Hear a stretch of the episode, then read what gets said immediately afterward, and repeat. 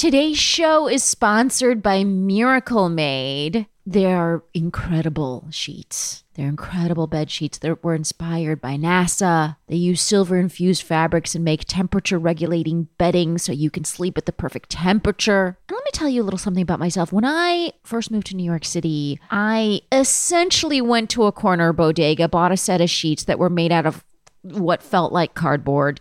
And that's what I slept on for like years. I thought I guess I thought I just wasn't even worth more. Or like I just didn't even know that comfort was possible. And then I started like actually realizing like, oh, I don't have to live like this and buying actual sheets that made sense. And truly the temperature regulating property of these NASA inspired sheets by Miracle Made are like the apotheosis of adult living. Like you can live with comfort with temperature regulating. The funny thing is, I thought temperature regulating was just like something you had to just deal with your whole life. That there was no sheet that could help you with that. Your body just went through wild temperatures and that just, you know, sucked and you had to just deal with it. But you don't have to deal with it because you can get miracle made sheets. They're self-cooling for better sleep. They're also, this one's really fun and it's actually really important for my husband. They're self-cleaning because they're infused with this silver that prevents up to 99.7% of bacterial growth, leaving them cleaner and fresher three times longer than other sheets. And because of that, it's designed for your skin. So it stops the bacteria so it doesn't clog your pores and it doesn't cause as much, you know, breakouts and acne, which is a big problem for my husband. Since we started using Miracle Made, my husband has just had way less of the breakouts and the clogged pores. And like I said, they're just like luxurious. Um, they're designed for a person who's graduating from the cardboard sheets of their youth.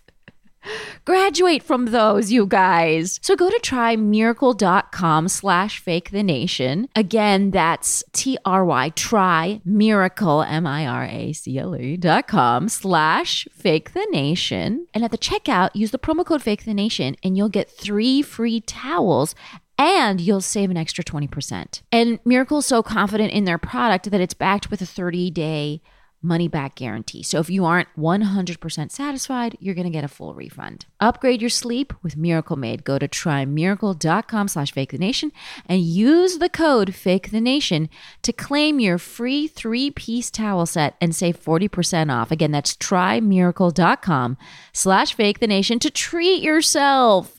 And thanks so much to Miracle Made for sponsoring this episode. And thanks so much to Miracle Made for regulating my body temperature at night uh, with the sheets. I really love them. Fake the Nation, episode 211.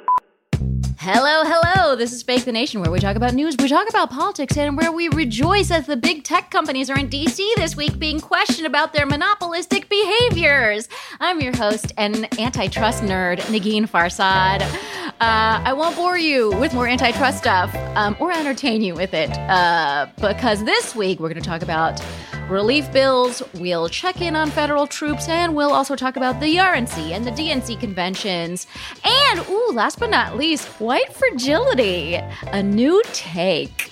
Uh, today, I'm really excited by the panel. And, uh, to continue that tradition, we have with us um, an actor who you've seen on The Legends of Tomorrow, one of the DC comics. She is, by the way, the first Muslim superhero.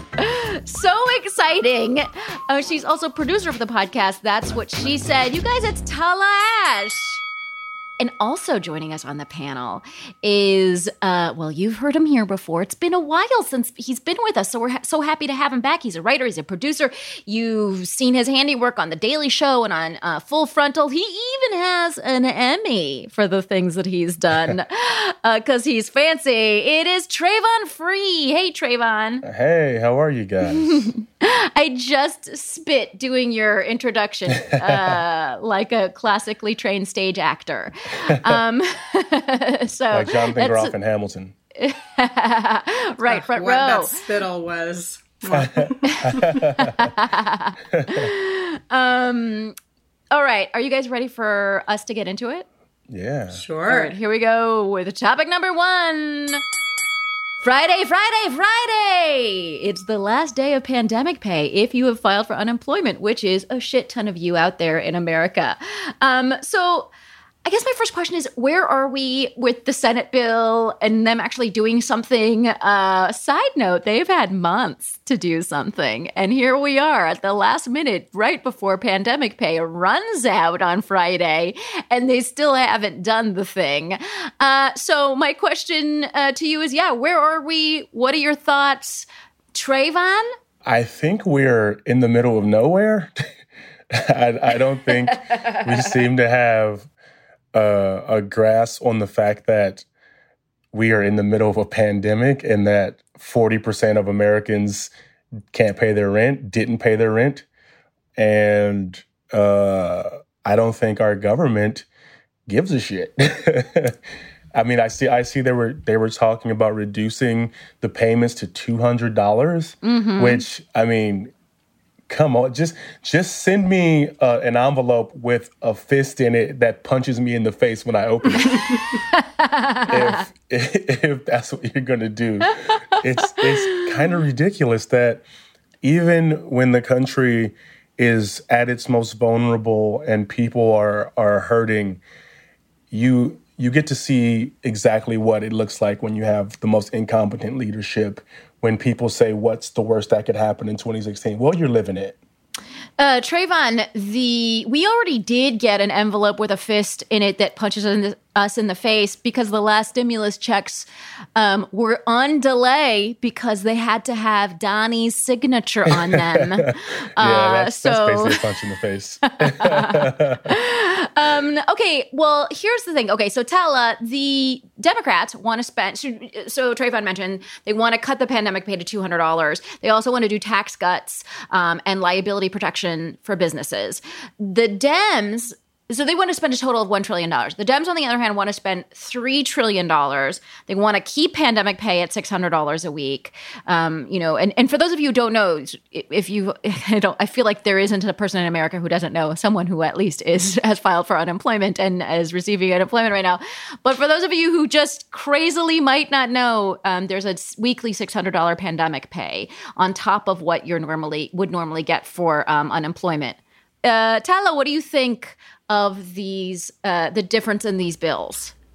I mean, it's not surprising, right? But uh, I guess what what has been uh, amusing to me is how obsessed the Republicans seem to be with this the federal pandemic unemployment compensation that's six hundred dollars. They mm-hmm. seem so obsessed with how the middle and lower class, everybody who's getting unemployment, is going to spend that money. When in in that first coronavirus relief package, they gave hundreds of billions of dollars to corporations. The PPP loans, uh, you know, 95% of black owned businesses didn't qualify for those. And now they're just obsessed over this like $600 is like, it is people's lifeline right now. Can I just plug something really quickly? Yeah. On, on behalf of my industry.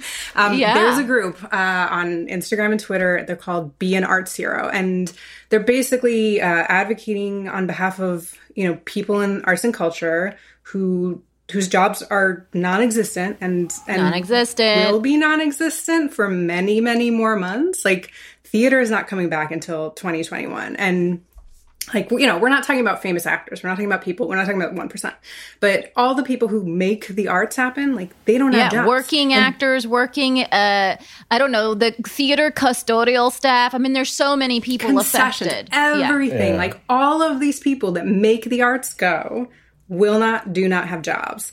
And they don't, they probably don't necessarily have, especially like the BIPOC community, they don't have financial safety net. They don't have rich parents helping them through this time. So they need that $600 literally to survive this time.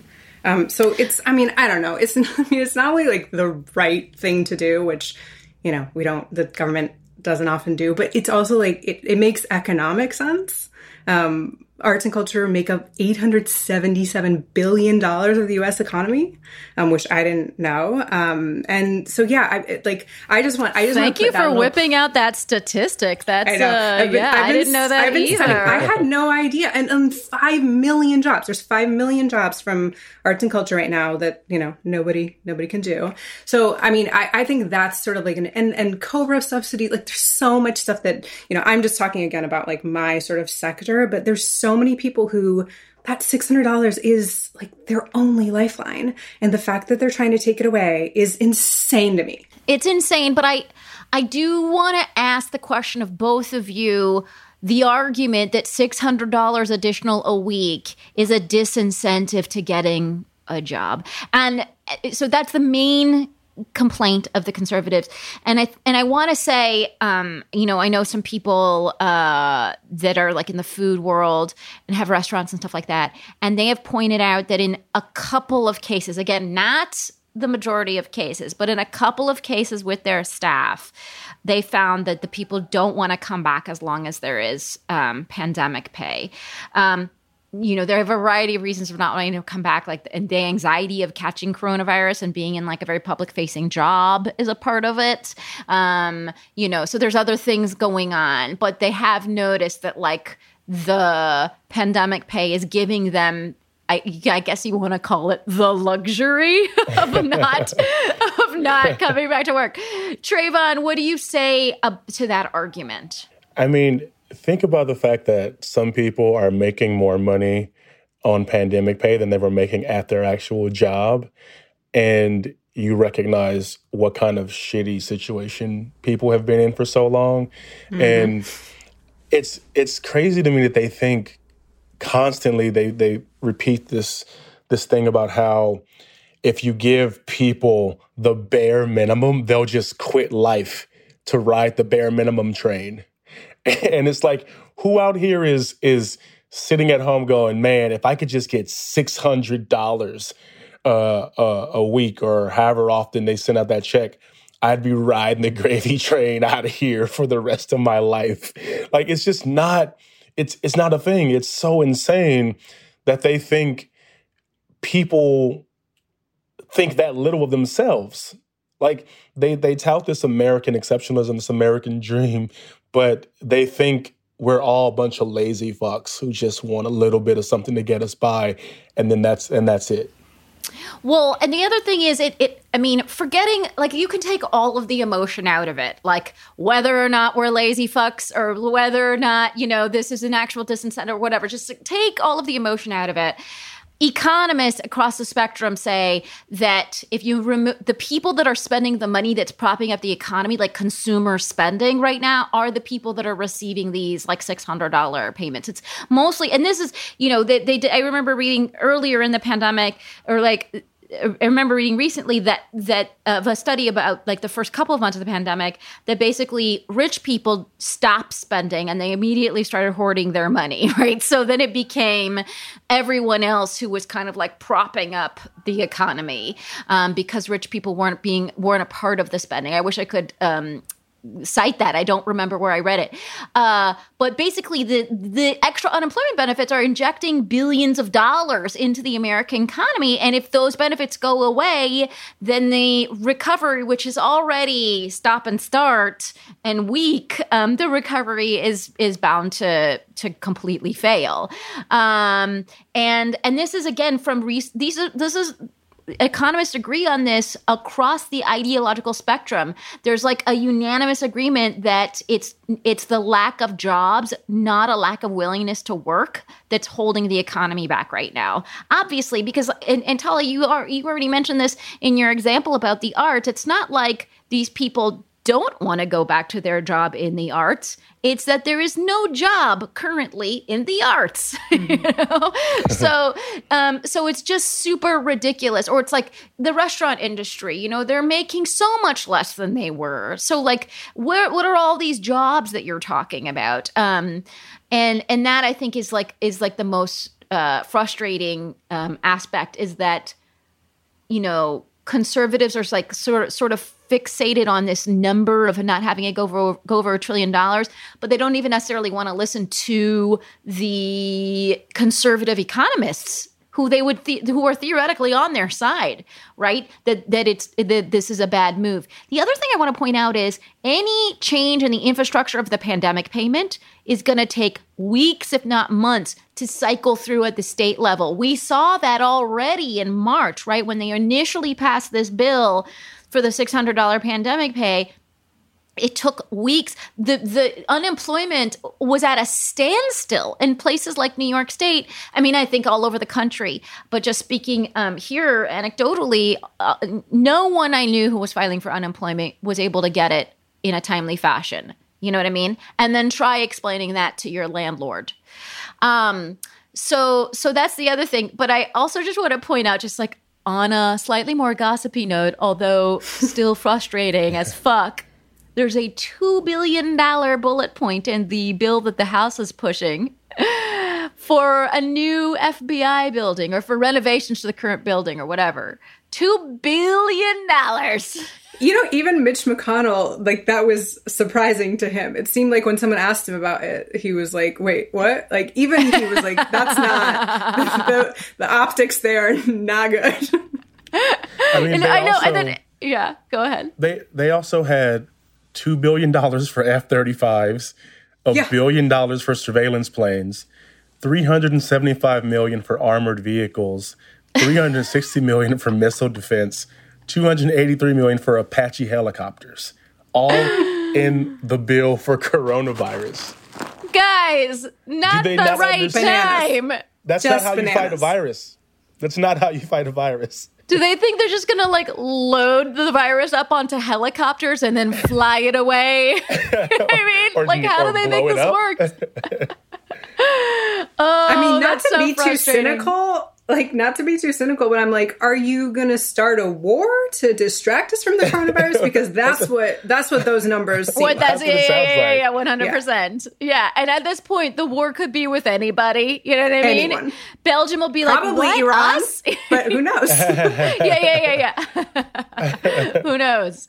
Um, all right. Well, we will, you know, uh, keep abreast of the situation. I don't. It's like it's funny because I think I would have normally been like, "Oh, we'll know by Friday," but I don't know if we'll actually know by Friday. so Aren't they? Wait, isn't isn't Senate in recess? Didn't McConnell put them in recess for three weeks? Like, I think they're going into recess. Oh, yeah, the idea is that they'll be going into Lovely. recess. Which is the other thing is in the middle of a. I'm all for like, you know, senators going back to their district offices and blah blah blah, and then also even like senators taking vacation. Like, I get it, I fucking get it.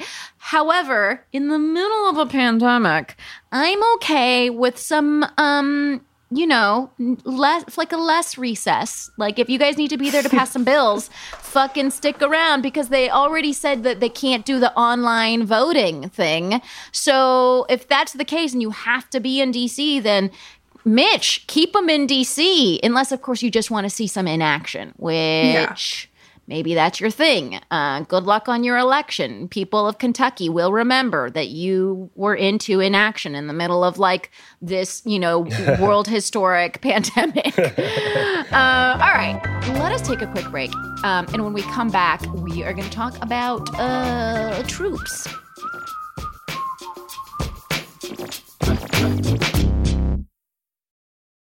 Today's show is sponsored by Rocket Money. Ugh, folks, I mean, first of all, it's a personal finance app that helps you find and cancel unwanted subscriptions and it monitors your spending and it helps you lower your bills. But that's headline news, okay? What it has done for me, it has reminded me of the absolute ridiculous world of things that I have subscribed to. And why have I subscribed to them? Why have I wasted my money in such a way? And thank God that Rocket Money has come around to show me that, hey, Negin, you don't need a subscription to an obscure Brazilian film archive, do you? One of the things that it found for me once oh, that was really upsetting was that I was paying for a subscription twice. It was an educational app.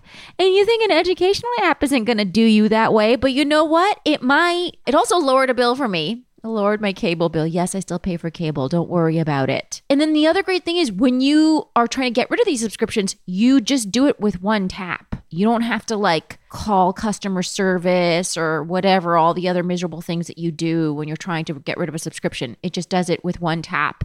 That's one of the actually best things about it because I've had such a hard time in the past trying to unsubscribe from something myself. It lowers your bills for you by up to 20%. 5 million users. It has helped save an average of $720 a year, which makes sense for me because that's about as much as that's about what I was saving. And with over $550 million in canceled subscriptions, that's what they've achieved. I mean, you've heard me talk about Rocket Money before. It has really improved my relationship with subscriptions. I'm going to just tell you that much. So stop wasting your money on things that you don't use. Cancel your unwanted subscriptions by going to rocketmoney.com slash fake the nation. Again, that's rocketmoney.com slash fake the nation. Guys, cancel those unwanted subscriptions at rocketmoney.com slash fake the nation. Today's show is sponsored by Factor. You guys, I totally was a factor person before they even sponsored this show because they're so delicious. And when you're constantly busy and just need a few nights of meals a week to just not have to cook. like factor's incredible and then for me here's the other incredible thing is they have these delicious keto meals because i try not to eat carbs and they have these wonderful keto meals and me and my husband have just been rejoicing in Factor meals. So here's their deal they're ready to eat, they're fresh, they're never frozen, they're chef crafted, dietitian approved. They're also ready to go in just two minutes. You'll have over 35 different options to choose from every week. And like I said, I had like the keto stuff, but they also have Calorie Smart, they have Protein Plus. There's more than 60 add ons to help you stay fueled up and feeling good all day long. Um, I had one of their little green juice shots that I really enjoyed.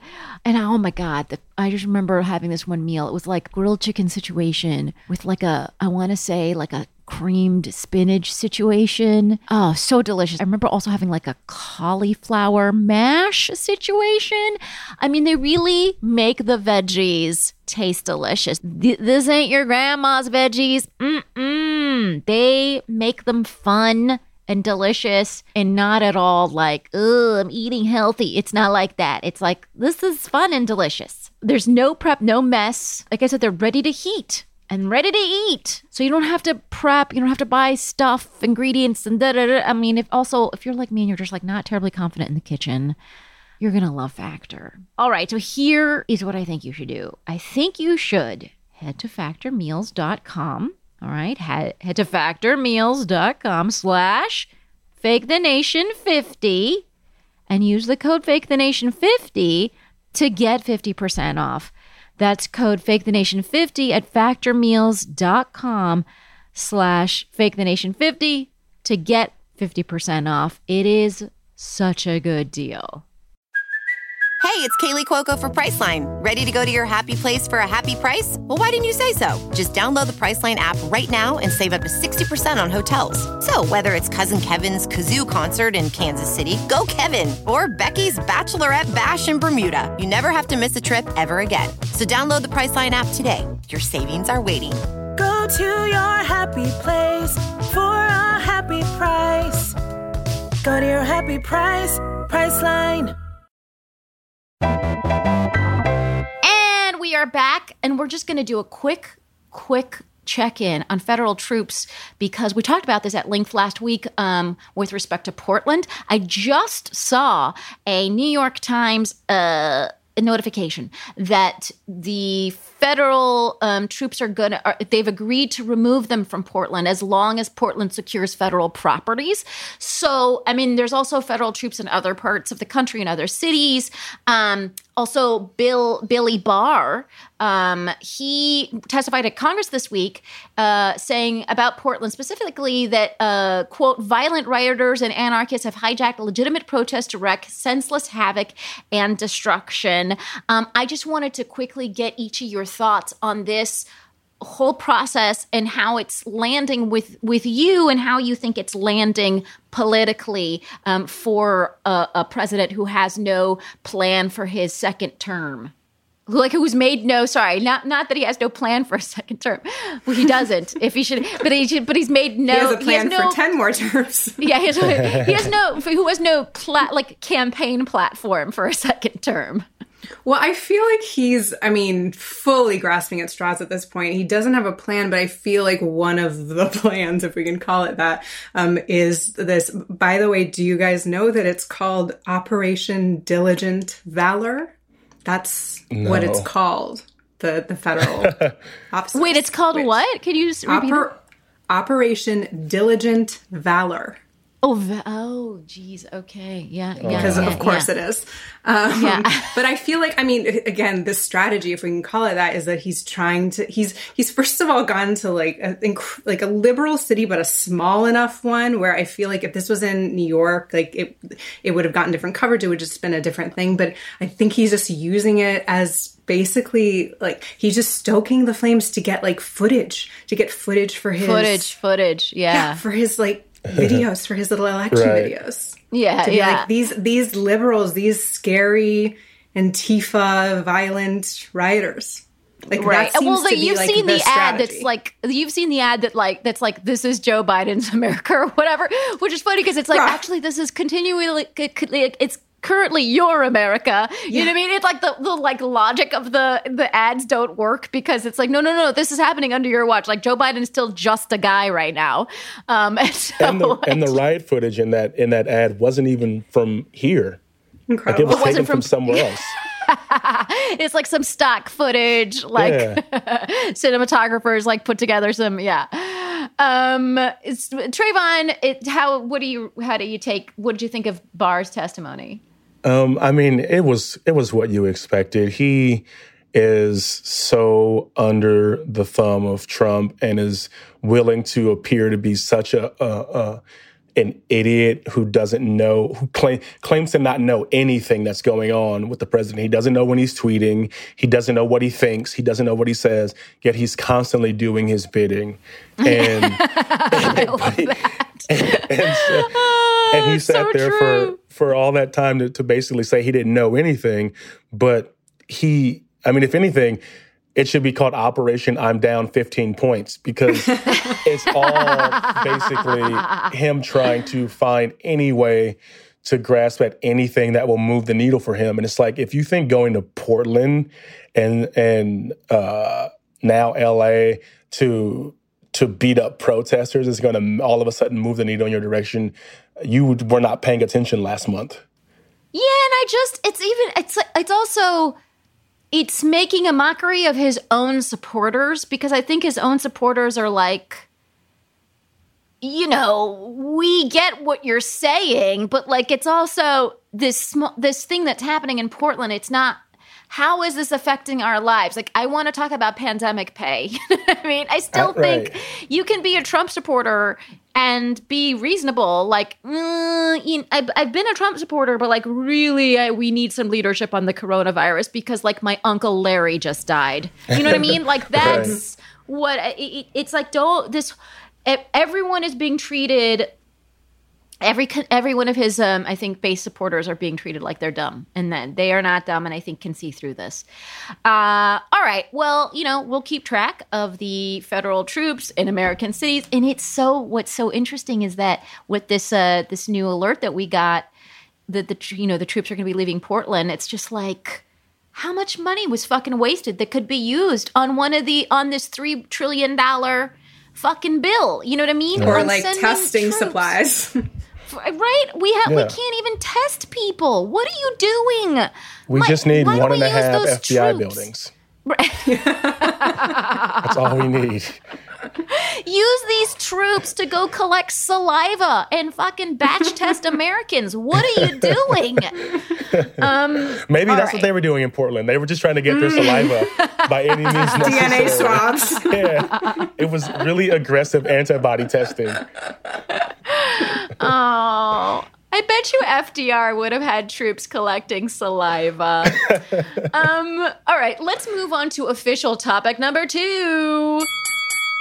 So Trump canceled the big D- the big RNC convention that was planned for Jacksonville after moving it from North Carolina because they wanted to establish some pandemic protocols for the convention, which I think is fun and hilarious that they had to cancel it anyway um, because there was a huge surge in Florida. So and a bunch of GOP leaders were like, "I'm not going." For the record, like you guys can do it, but I'm not going to go. so Trump basically went and canceled it and said, "Oh, it's it's not the right time," and he kind of made it seem like he, you know, he's like the the adult, you know, that was able to make that decision. Um, what? So, what do you think of this cancellation? What do you think that means for his uh, for his party? I don't think it was his idea. I mean, I feel like Yeah, no. he would have wanted to have the the the convention if everyone in Florida had coronavirus. He he still would have wanted to do it. Yeah. I think it was definitely probably somebody in the campaign having the sense to be like, okay, maybe let's just not like go this far, especially after we all got coronavirus when we went to Tulsa. like, like, let's just let's just scale it back a little bit. Um, the uh, well, the the actual and the the funny thing is like the actual convention part where they decide on the platform is still going to happen in Charlotte, North Carolina. Um, and um and here's another fun thing so trump said that they're, that they're gonna you know they're gonna go on and do the convention through tele rallies um He tr- trademarked that also. he trademarked the word I love this. Sometimes, sometimes I love this guy, man. He doesn't disappoint. It's so on brand. but i'm like bro nobody wants to use the word tele rally Right? You can have it. Keep it's it. yours fucking it's yours No one's gonna fight you in court for that. Yeah. The Democrats will say like virtual fundraiser with like a few more syllables and it's fine. it's fine um so We're gonna have a tele rally, trademark me. Do you think that not having a convention and that not being able to do these rallies will, in itself, like forget just everything else, do you think part of what made Donnie a viable candidate in 2016 was that these rallies had some sort of an entertaining effect that carried through to the polls? Like, do you think that without the rally, without the whatever God, dare I say, charismatic energy that he provides to these mass audiences, that he could still win? Like, is a tele rally gonna work for him? No, because I don't It's think not. his I don't think the bulk of his followers can figure out the Zoom thing. I think I think they probably have a little trouble getting the remembering to mute themselves. They'll be talking over each other. I don't know. I don't think it. I don't think it'll have the same energy because like it's hard enough listening to him talk anytime, let alone on a video call where there's literally no energy. Right, right. I um I was talking to um I heard for like this expert speaking and um on a Zoom call about like how to present on Zoom and uh and he was saying that like if you don't change what you're doing every 7 minutes like in with it like at the 7 minute mark is when people on Zoom start to go into a catatonic state. and so you have to kind of like dramatically change like what you're doing or like the screen. You know you have to screen share you have to do something because that's how like mind numbing zoom becomes. Um and so i uh i just was thinking like donnie does will go and he'll do the same tone of speaking for like two Yeah. full boring horrible hours.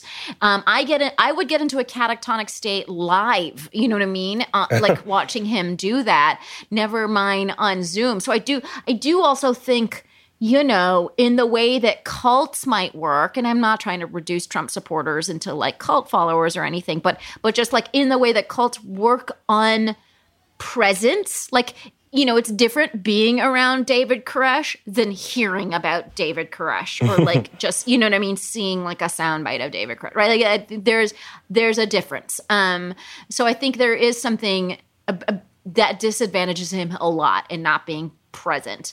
Um, the DNC decided to lar- do a largely virtual convention um, with, I think, a little bit of, tel- you know, a couple of nights of televised stuff. Um, people are going to be broadcasting from all over the country as opposed to everyone in Milwaukee.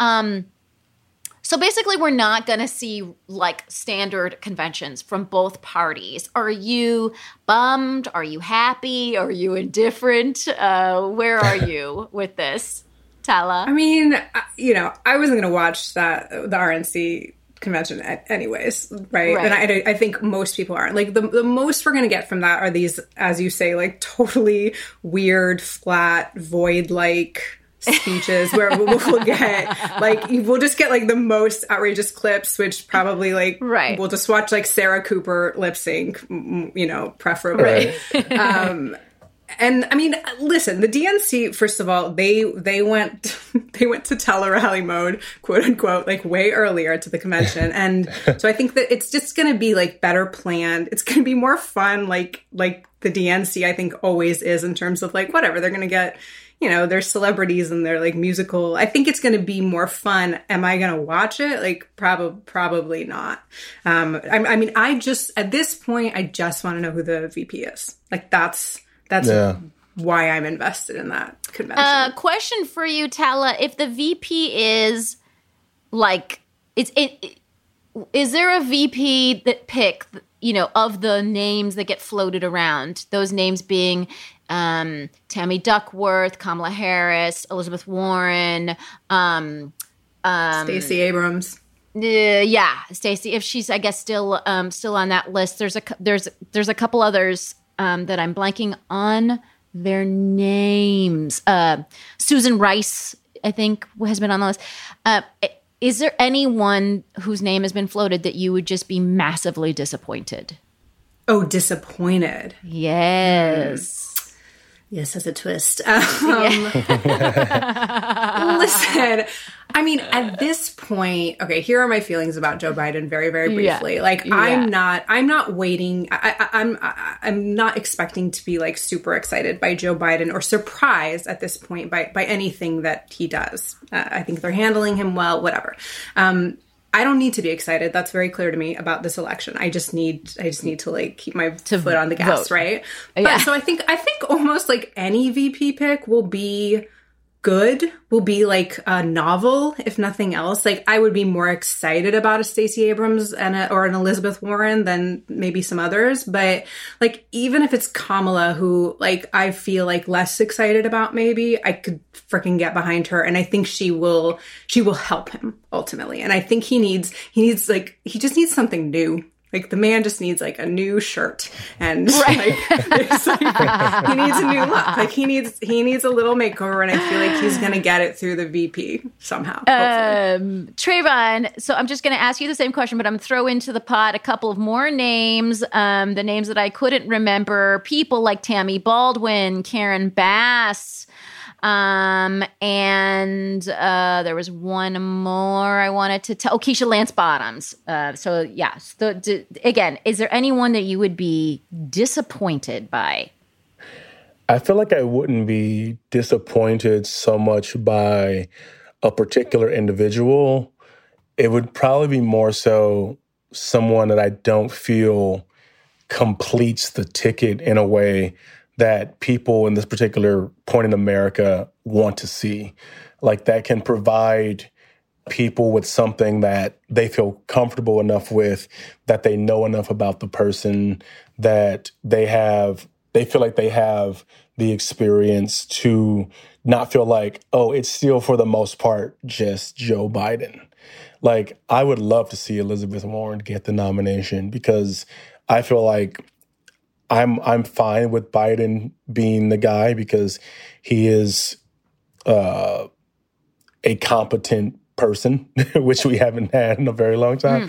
But at the same time, it would be nice to have a consumer advocate, somebody who represents a part of the party that is clearly growing rapidly and can help push us forward and push Joe Biden forward on some of the issues around uh, things like healthcare and and taxes and all the things that people rallied around her and Bernie for that Does um, Kamala's experience as a prosecutor worry you? a little, yeah, it does. It. it's Mm-hmm. Would you be one of the- disappointed if she's the one? I would not. I would not be very excited by it. Um, I would. I would feel. I would be very kind of. I guess indifferent, for lack of a better word, but it wouldn't be based on her her record as a prosecutor because I feel very strongly about issues around uh, policing and, and and things of that nature, and I I don't feel like I trust her yet in that regard. She hasn't convinced me that the things she's done were not who she is, and that she would bring that to the White House, and and that troubles me. Right. Um. Yeah, it's a tough choice. I got to be honest because, well, like if it's me, it's. I, I mean, listeners know this because I was so just obscenely, obscenely in the bag for e dubs, and yes. like me the too. love letters that I have written to Elizabeth Warren. Right. Same, same, same, same. Um, and, and and saying that, I also recognize it's a very difficult time to have two white people on Yeah. the ticket, but also that she had like incredible support from leadership of organizations of color you know so there was it was a just it's a weird it's just weird It's hard because I do think her policies actually support people of color Yes. more than people some of the candidates that are people of color, which is a bummer, Yeah. you know. But yeah total bummer just- total yeah yeah, I think the other, um, I think another thing too that I I think people definitely need to realize now through November is a lot of people, especially non people of color, feel like they can make all these excuses for why they can't vote for someone like Biden, um, and because they don't want to like hold their nose and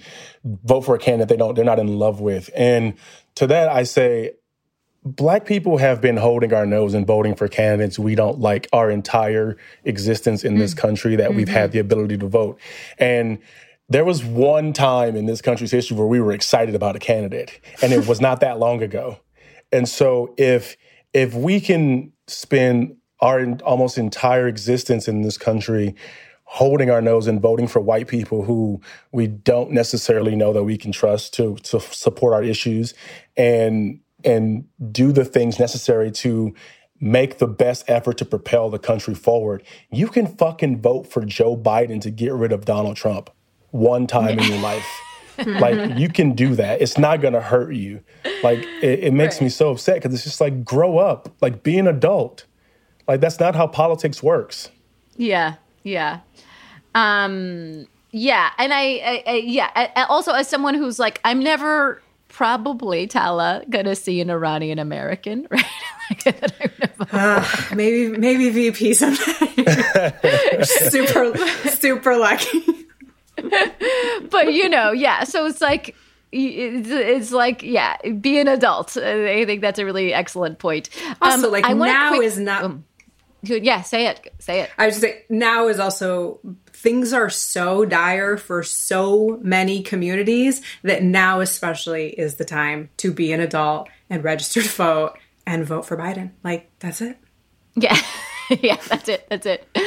Um, I want to just quickly turn our attention to some of the fear surrounding the actual mechanics of voting. Now, I don't know if you know this, but in my district here um, in New York City, I uh, my our rep is Carolyn Maloney, and um, she had a very serious primary challenge from S- Suraj Patel, and the margin that her that she has over him is so so so minor and there's 65,000 ballots that have yet to be counted that were vote that is my baby crying if you can hear that. Okay. There's 65,000 there's six she is not happy about the fact that the uh, that election the hasn't world? been determined yet. Yeah she's really upset. And she's like Elizabeth Warren. That's what she cries every time. Um, so so so Carolyn Maloney and Suraj Patel, that race has not yet been decided, right? And this is not just because it's it's a close race, blah blah blah, but it's part of the problem is that the actual mechanics of like literally the postal service's involvement in getting absentee ballots and then when and then are they t- like they found a random box of absentee ballots in Chicago that were for a Wisconsin election in April. You know what I mean? Like hmm. these kinds of things are happening because the mechanism for mail-in ballot um, mail-in ballots hasn't been um, tested before in most of these states. I mean, there's some states that already have that, right? Like Oregon or whatever. So for them, it was really easy. But for states, you know, most states that don't have this like robust mechanism in place, it's very difficult. Um, we're almost in a situation, I'm just gonna say something crazy. We're almost in a situation where we kind of need to ask people if you are healthy, please go vote in person. you know what I mean? Like if you don't work, like if you could just throw on a mask, go stand in a really long line, you know what I mean? Right. And socially distant vote in a safe way, please do that because I'm worried about actual physical votes being counted. Um, is that something that keeps you up at night?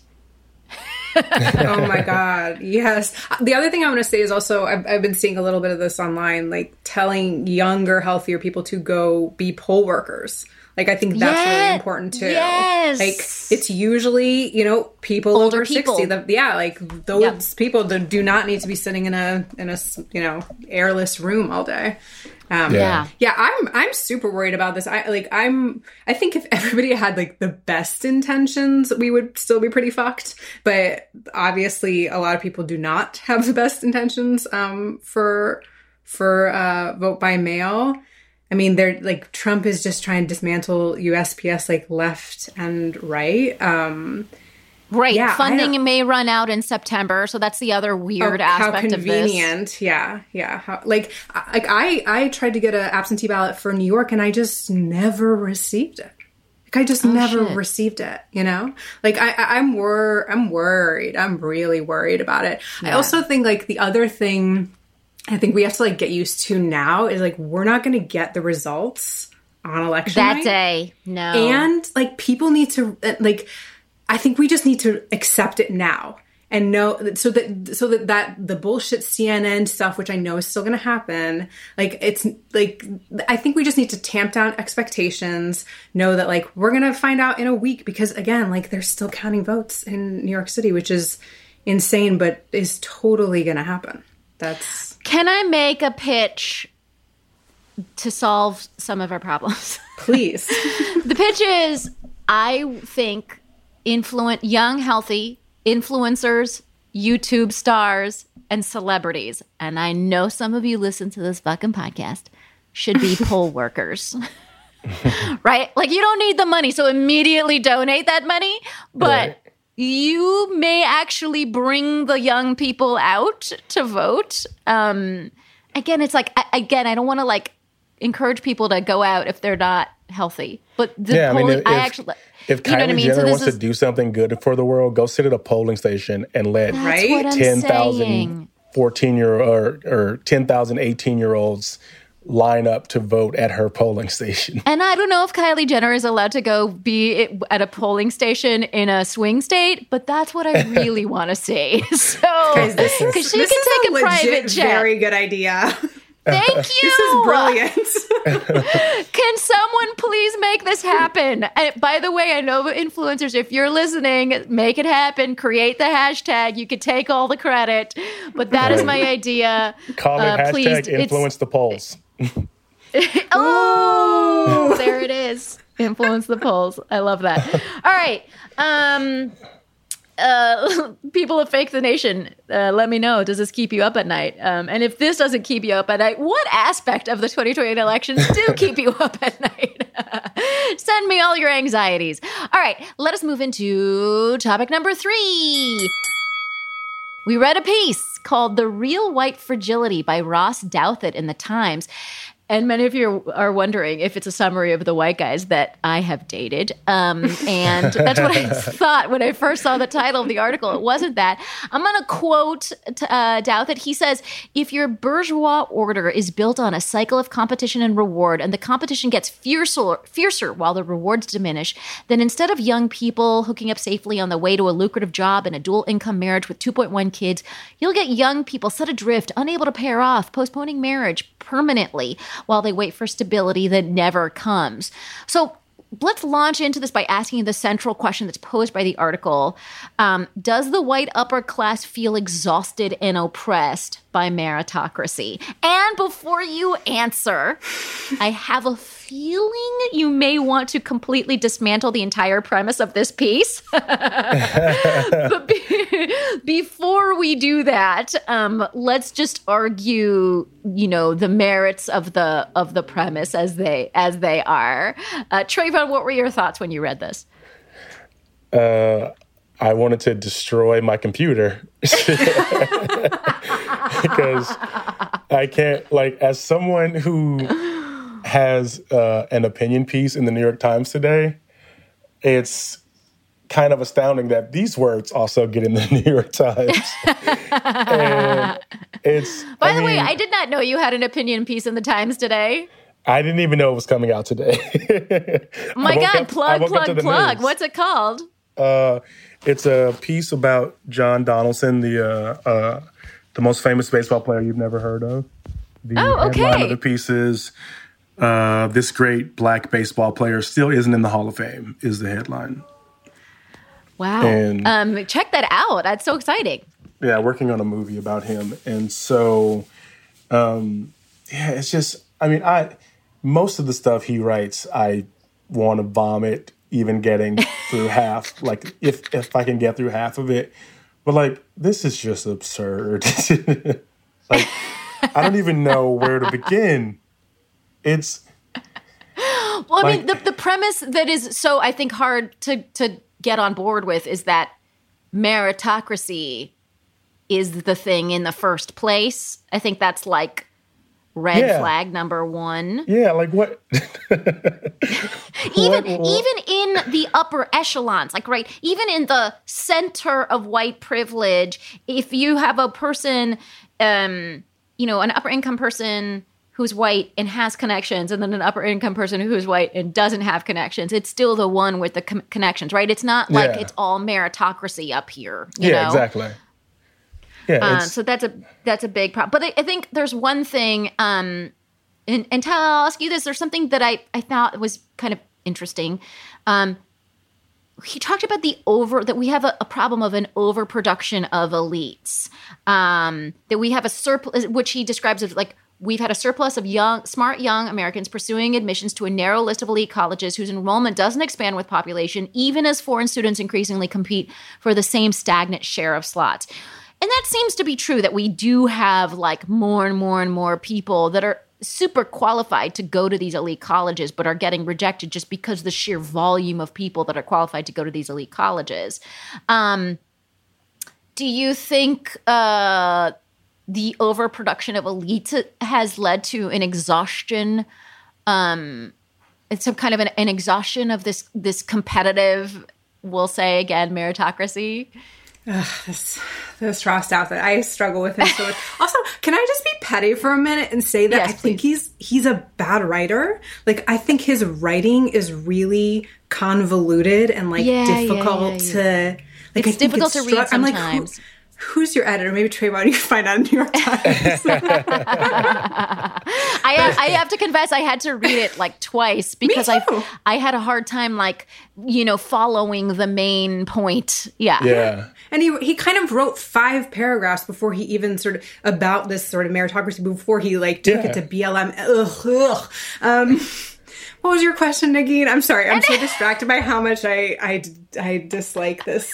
And, and okay, I just want to Yeah. say also, it's like I, I can be cynical, but like the cynicism, the the fact that he felt like this needed to be written right now to say that like uh, you know, college educated elites elite white people are sad and so like that's maybe why they're getting like you know hop hopping on the train or whatever however he wants to sort of uh express the sentiment of, of blm and of, of this social movement like it's so fucking cynical um that kills me uh but wait what was i gonna say about uh yeah, I mean, uh, the other thing I think he he what he does, and he's he's done this before in other articles of his I read. Like he makes these statements where you kind of can't you know prove against it but he's leaving out so much of the bigger context. It's like yeah i mean sure there's uh, there's a lot more elites this like meritocracy there's there's less jobs maybe for them but it's like let's talk about let's talk about capitalism. Like, let's talk about like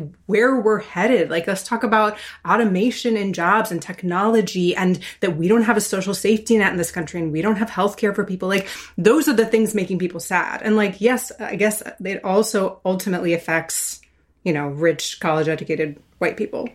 Right, right. So the I think that's exactly it. The underpinning of whether or not you feel anxiety isn't that meritocratic systems are overburdened overtaxed with so many with this with this so-called overproduction of elites? That's not what gives people anxiety. What gives people anxiety is that they have no social safety net even and and i think there's there's something that's true which is that even if you do graduate from an elite school um the it the universal thing is that we're all going to feel anxiety because we don't have health care. We're all going to feel anxiety because we don't have universal child care. We're all going to feel anxiety because there's no universal pre-K. We're all going to feel anxiety, right? Because you know there's no one there to to take care of our our parents who might be ailing. Um, this is these are the things. These are all like universal um, that that doesn't you know that that give us anxiety um, across race and the, um, but not necessarily across class, right? Um, and it's not it's not about this the the the the, comp- the the high competition of the meritocratic system, right? Like that's the thing that uh, it's like he he kind of fails to mention that we have no social safety net. you know and, I mean? But I love he always does this. He brings it back to like what we're missing is the traditional family structure. What we're missing yeah, yeah, is yeah. religion. Like it, it's it's so predictable.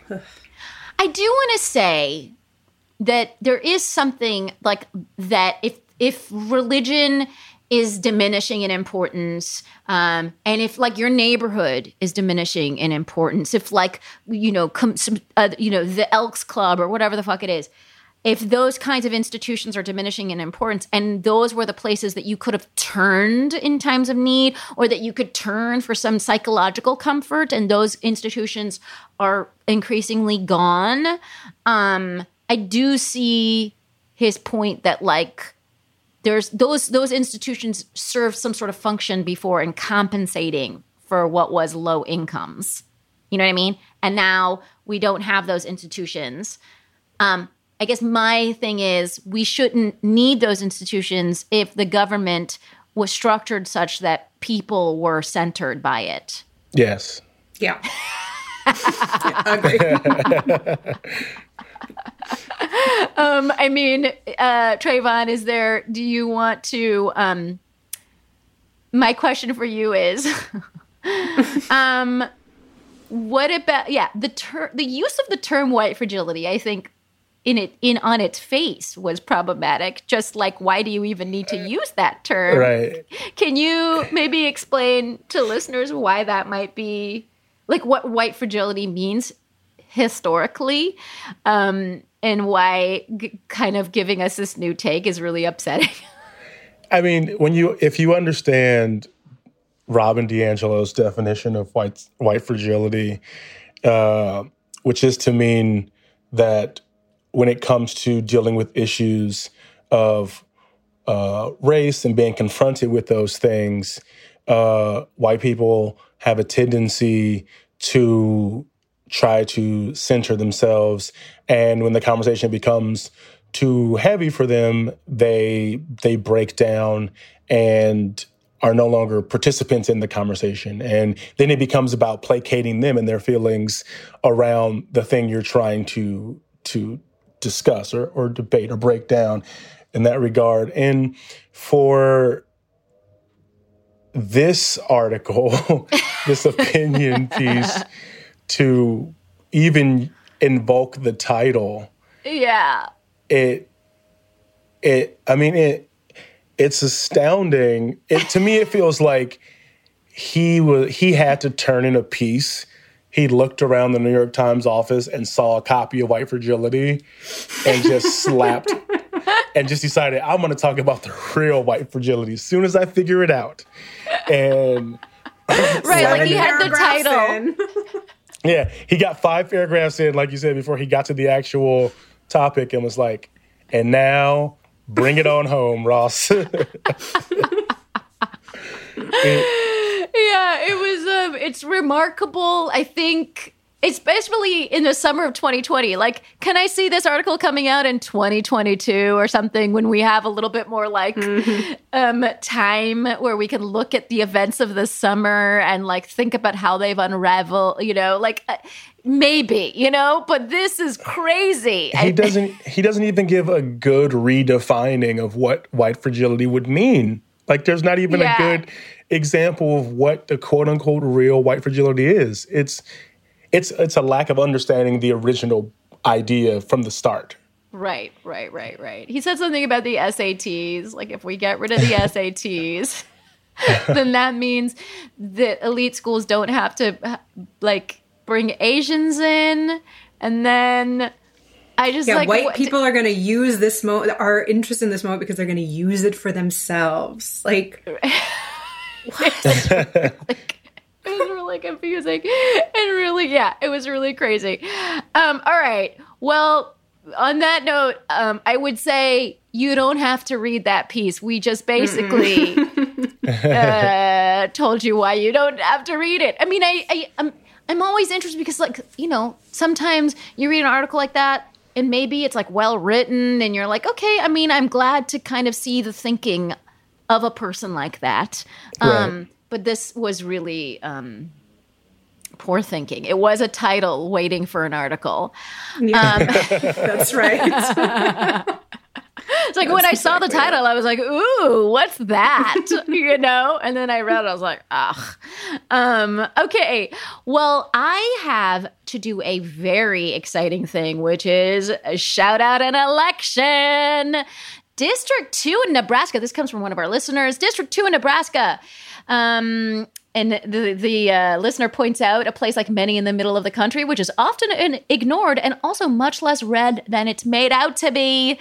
Um, this district makes up most of Omaha, by the way. Um, Don Bacon and Kara Eastman are running against each other for the second time this year.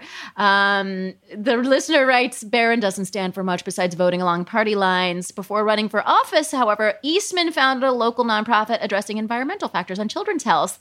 On children's health, um, she uh, it, so this is a this is an interesting race. She has also received um, again. This is uh, Kara Eastman has also received the coveted Elizabeth Warren endorsement. Uh, so I just wanted to you know if you are in District Two in Nebraska, um, look at this race, get involved with this race, and listeners of Fake the Nation tell me what are the interesting races that you are in the middle of that I should know that I should um, you know shout out loud here on the podcast. By the way, this this uh, listener pointed out um, Nebraska and Maine. We've talked about this before, but I want to remind everyone: Nebraska and Maine are the only two states that don't have winner take all electoral votes. Um, so if Biden wins in Omaha. Uh, he'll receive one of the three electoral votes that Nebraska has, which is exciting. So don't forget about Omaha, guys. Don't write off Omaha. Omaha could get us an electoral vote. Again, the electoral college is fucking ridiculous and we should abolish it. All right. Um I'm so excited that you guys were on the show. We like to end the show by asking Is there something that is making you hopeful about our current situation? I know it's a tough one. It could be like a new brownie recipe that you tried and worked really well, or it could be a world leader. It really doesn't matter. Uh, I think the prime minister or president. Oh my of New god, I was literally about to say that. She's it. She's the hope. Jacinda is my everything. Jacinda. She is like Jacinda? my my north star. Yeah, just every time I just go I just go read New Zealand politics just to see what she's up to. It was her birthday, I think, yesterday. Also, slash, she's only 40. And I was, I just like stared at her Wow. lovingly and gave her like 10 seconds of like really good birthday energy. she's amazing. Oh, you know, it's um it's sad that New Zealand isn't like a world power and that it's like a teeny tiny little country with just like a few people in it. But you know, It's a great vacation if you ever want to go though. I love it there. have you been? I, I spent two weeks there on vacation a couple years ago, and it's it's incredible. I would love to live there. All right, I will. Cre- I will give you both Jacinda Ardern um, as what's making you hopeful. Um, but I also want to let the listeners know where to find you online, so they can follow all your work. Travon, where do they do that? I am at Travon on Twitter and Instagram. Uh, T R A V O N. and He was an early adapter. Uh, Tala, where are you I'm at? jealous of that, Travon. Um, I'm at Tala Ash with an E. Uh, Twitter, Instagram, you know. Um, and watch her handiwork on. Uh, If, if I ever get back to work. Tomorrow. If- um, uh, but they could probably they could see some back sure, episodes, yeah, yeah, yeah. right? I don't know. Um, and uh, and uh, this week I'm going to be on on Wait Wait Don't Tell Me. So tune into that and um, you know other things that'll probably happen soon. Wait, wasn't there one more thing I was supposed to mention? I can't remember. Uh, but what I would really like to do now is thank the people who make Fake the Nation possible. That's our wonderful producer Anita Flores, our talented audio engineer Andy Christens, Gabi Alter wrote our theme music, and Lily Fleshler helps with research. And you know we love to hear from you. I especially love to hear about the elections you're excited about. But send us your feedback, topics we should be chatting about, guest ideas you might have. You can leave us a voicemail at 331-901-0005 or drop us a line at comments at fakethenation.com. If you like what you hear, please do leave us a review at Apple Podcasts. It helps more people find the show. Um, and I believe, and that's it. And we'll see you next week.